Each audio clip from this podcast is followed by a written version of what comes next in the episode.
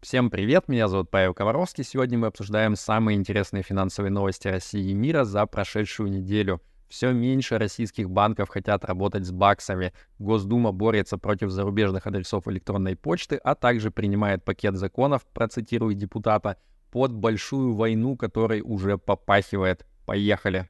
Rational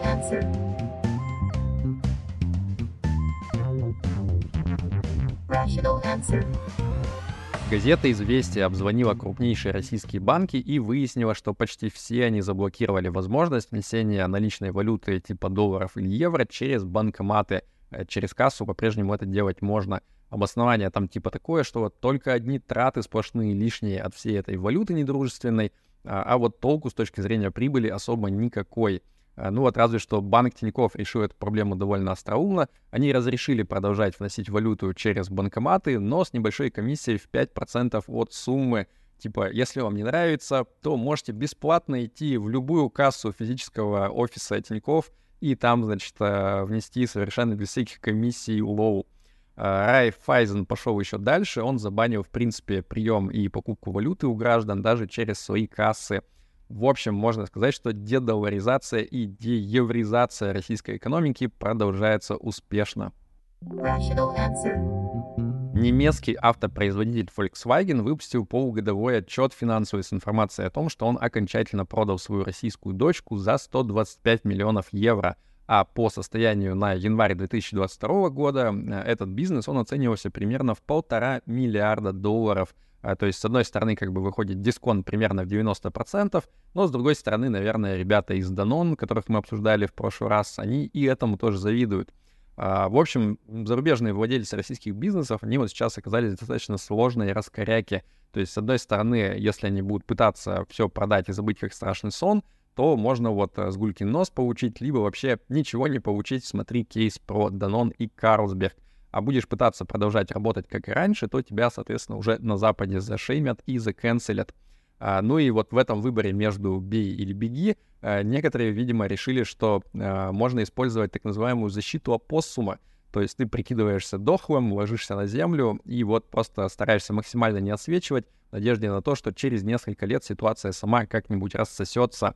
И вот ровно в таком стиле и выступили на прошлой неделе британцы из Unilever — они сказали, что вот мы типа не будем вкладываться и инвестировать в развитие бизнеса в России, но и закрывать этот бизнес и уходить мы тоже не собираемся.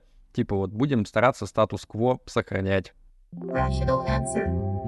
Центробанк обидел птичку. Нет, это не новость про Илона Маска. Вот если вы помните, недели ранее США ввели всякие разные санкции против платежной системы Unistream, а на прошлой неделе Центробанк России, вот он сам взялся за Киви, это, получается, провайдер финансовых услуг, который особенно популярен среди российских криптонов и геймеров. В общем, а, ЦБ выписал им какие-то таинственные предписания за нарушения, и в результате с 26 июля Киви Банк ограничил вывод средств с кошельков всего лишь одной тысячей рублей в месяц. А, ну, при этом по-прежнему можно тратить деньги с карты Киви во всяких разных магазинах и так далее. Короче, в самом Киви банке хорохорятся, говорят, типа, не ссыте, мы не такое видали, прорвемся. Но, естественно, клиенты банка немножко все-таки подсыкивают. Госдума приняла закон, согласно которому россияне будут иметь право переводить самим себе в другие банки в рублях бесплатно до 30 миллионов рублей в месяц. Хотя я, если честно, и так не помню, чтобы я вот э, за последние лет 10 э, платил каким-либо банкам за рублевые платежки по реквизитам, но с другой стороны, может быть, это просто я испорчен вот такими всякими выгодными условиями по зарплатным проектам, по премиум обслуживанию. Хотя я вспоминаю, что лет 15, наверное, назад один раз э, такой банк, как Русский Стандарт, он с меня снял 5% за платеж внутри банка. То есть я сам себе с одного счета на другой в рублях перечислил деньги, и с меня сняли 5%. Вот было весело, пришлось идти ругаться в отделение банка. В общем, не рекомендую, не очень прикольная затея. В любом случае, в плане удобства использования банков, это, конечно же, хорошая новость. И еще один принятый Госдумой закон. На российских ресурсах отныне можно будет регистрироваться только с использованием российской почты, никаких вот этих вот зарубежных почтовых сервисов, ну еще по номеру телефона, через госуслуги, либо с использованием биометрии по странному стечению обстоятельств все вот эти вот перечисленные способы, они как бы позволяют достаточно легко каждого гражданина идентифицировать в три щелчка со стороны государства. А, говорят еще, что те учетные записи, которые вы ранее уже успели коварно зарегистрировать на всякие недружественные e-mail зарубежные, вот они будут продолжать работать. Закон, скорее всего, начнет действовать где-то с декабря, его там еще президент должен подписать. Так что ловите последние шансы для регистрации козырных легаси аккаунтов на зарубежные почтовые адреса. Один чувак в Москве случайно обронил сверток с одним миллионом рублей, а другой чувак его нашел и порадовался. Но делал он это недолго, потому что его в итоге задержали и шьют кражу со сроком до 10 лет лишения свободы. И в Твиттере пишут, типа, получается, моя детская мечта — это подсудное дело — да, мораль выходит такая, что вот если вы нашли чужое бабло, то, может быть, его лучше и не трогать от добра подальше, а то вот э, нехорошо может выйти. И переходим к основной теме нашего выпуска — чудеса на виражах военной обязанности. Как обычно, нам помогает Кирилл Коршунов из адвокатского бюро КИАП, который шарит как раз во всех этих делах мобилизации. Значит, э, когда принимали печально известный закон об электронных повестках, если помните, там идея была в том, что вот если вам а, отправили повестку, опубликовали ее в специальном реестре электронных повесток, то у вас есть 7 дней, чтобы типа среагировать, и только после этого вам э, закрывается выезд за границу. Так вот, сейчас Госдума решила, что это нужно пофиксить, и никаких вам больше 7 дней. Сразу же, как только появилась повестка в реестре, вот и все, вы не выездной приехали. А, кроме того, Минобороны окончательно подтвердила, что, значит, э, при мобилизации будут использоваться электронные повестки. Мы с Крашуновым раньше про это уже писали, но вот сейчас уже прям официально это стало известно, это стало прям документом, законом. А, плюс этот же документ, он, значит, устанавливает про то, что те, кто получил повестку по мобилизации, тоже им вот будет ограничиваться выезд за рубеж, то есть не только призывники по срочной службе, но и мобилизационные граждане тоже. А, что немножко странно, потому что вот если буквально читать закон о воинской обязанности, то, по идее, эти ограничения должны распространяться только на срочников, а вот тут Минобороны как бы типа само расширяет сферу действия федерального закона. Ну, типа странно, но окей, ладно, бывает странное в России иногда. Также в новостях призывной возраст окончательно подняли верхнюю планочку с 27 до 30 лет, а нижнюю окончательно оставили на уровне 18 лет, несмотря на то, что там некоторые сенаторы типа против этого протестовали, но в итоге что-то передумали и все приняли нормально. А, при этом первоначальная редакция закона, она вот прямо предусматривала, что значит, люди, которые на момент принятия закона им будет от 27 до 30 лет, они типа, получаются, могут пойти служить по собственному желанию, но вот автоматом их э, по умолчанию призвать типа нельзя. И из финального закона этот пункт почему-то убрали. И теперь вопрос, типа, а что будет вот с этими ребятами от 27 до 30 лет, э, которые как раз вот в этот промежуток попадают в момент принятия закона?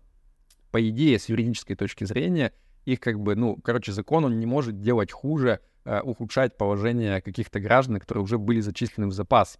Поэтому с точки зрения юридической, как бы не должны их призывать. Но как будет на практике, большой очень вопрос. Есть подозрение, что не совсем будет следовать духу закона а, и юридическим принципам это все. Также на прошлой неделе в Телеграме был большой кипиш на тему того, что вот в законе, значит, э, юристам запретили представлять интересы призывников в военкоматах. Раньше там было типа указано, что вот может э, представлять интересы уполномоченный представитель, то есть тот, у кого есть доверенность, а теперь поменяли на законный представитель, а это только родители несовершеннолетнего ребенка, опекуны всякие, там, недееспособных людей и так далее. И вот люди в чатах стали переживать, что типа это полностью вообще запрещает э, привлекать юристов какой-либо помощи в общении с военкоматом. Кирилл Коршунов считает, что это не совсем так. А, ну, во-первых, потому что изменения внесли только в пункт, который касается обжалования решений военкомата в вышестоящий военкомат.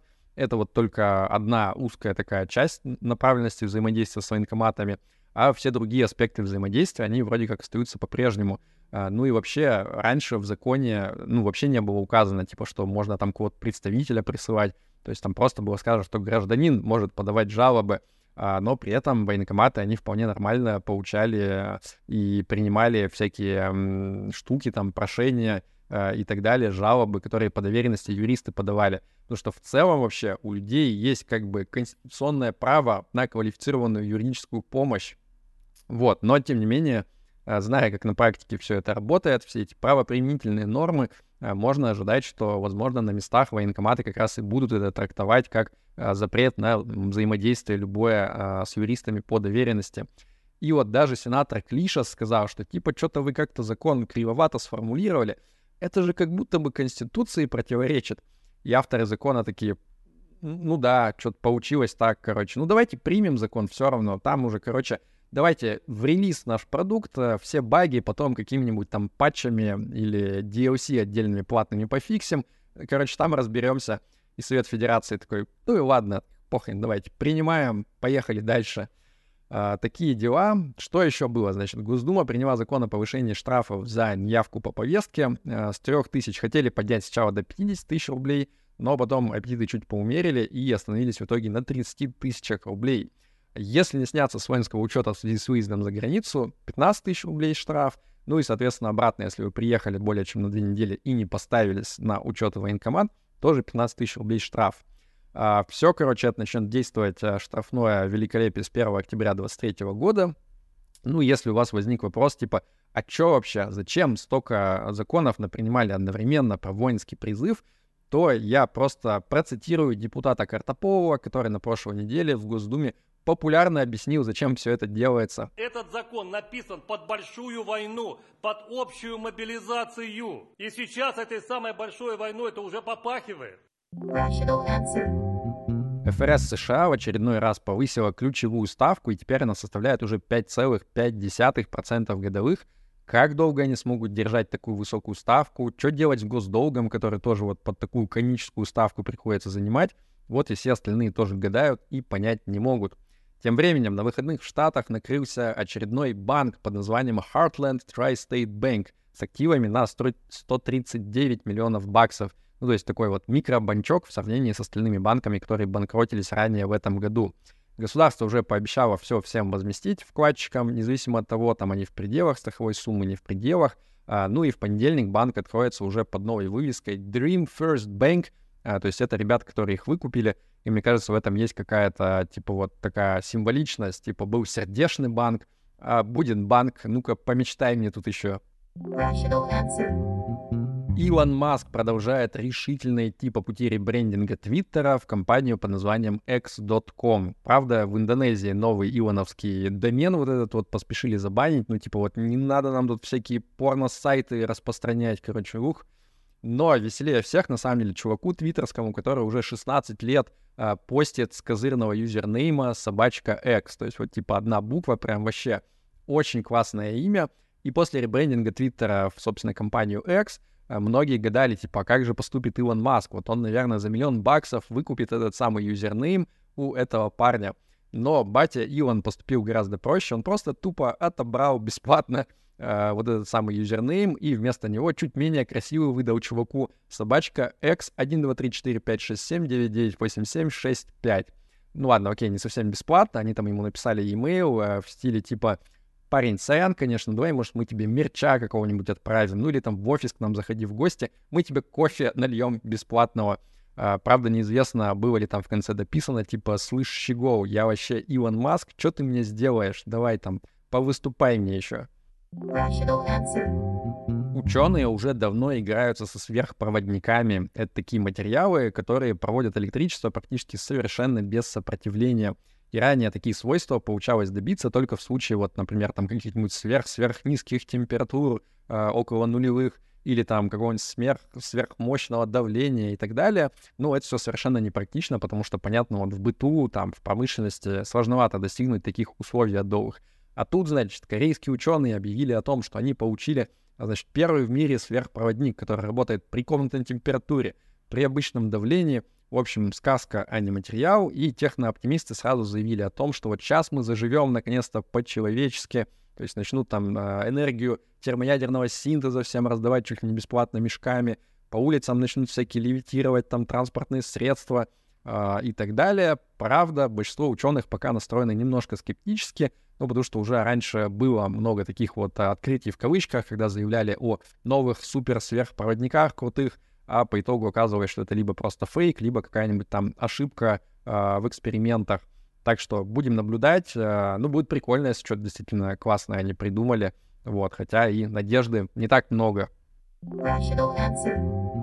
Сэм Альтман, главный чувак из компании OpenAI, которая раньше в этом году поразила всех чат GPT нейросеткой, он, наконец, выпустил свою долгожданную криптомонету WorldCoin. В чем идея проекта? Чтобы юзеры, они вот своими глазами, типа, смотрели в специальный орб, а, он сканировал их э, уникальный рисунок радужки глаза и, типа, вот записывал там как-то на блокчейн, и это, типа, будет помогать идентифицировать людей на блокчейне а, без того, чтобы при этом они теряли свою анонимность. Звучит типа прикольно, но при этом предприимчивые китайцы, которым вот этой возможности посканировать глаза не завезли, они, говорят, уже начали э, покупать по 30 баксов массово сканы зрачков э, пацанов всяких из Африки. То есть нашли хитрый болт и на эту резьбу тоже. И перед тем, как я расскажу вам традиционную хорошую новость недели, хотел сказать огромное спасибо всем, кто поддерживает нашу передачу донатами на Патреоне и на Бусте. Их список вы видите на экране, а присоединиться к ним можно по ссылкам в описании. Да и вообще в целом, если вам понравился выпуск, то не забудьте ему поставить лайк и подписаться на наш YouTube-канал. У нас интересно и прикольно. Итак, хорошая новость недели. 26 июля официально закончилась весенняя сессия в Государственной Думе. Пацаны, бешеный принтер уходит в отпуск до 5 сентября, то есть у нас больше месяца, чтобы от всего этого отдохнуть, и это хорошо.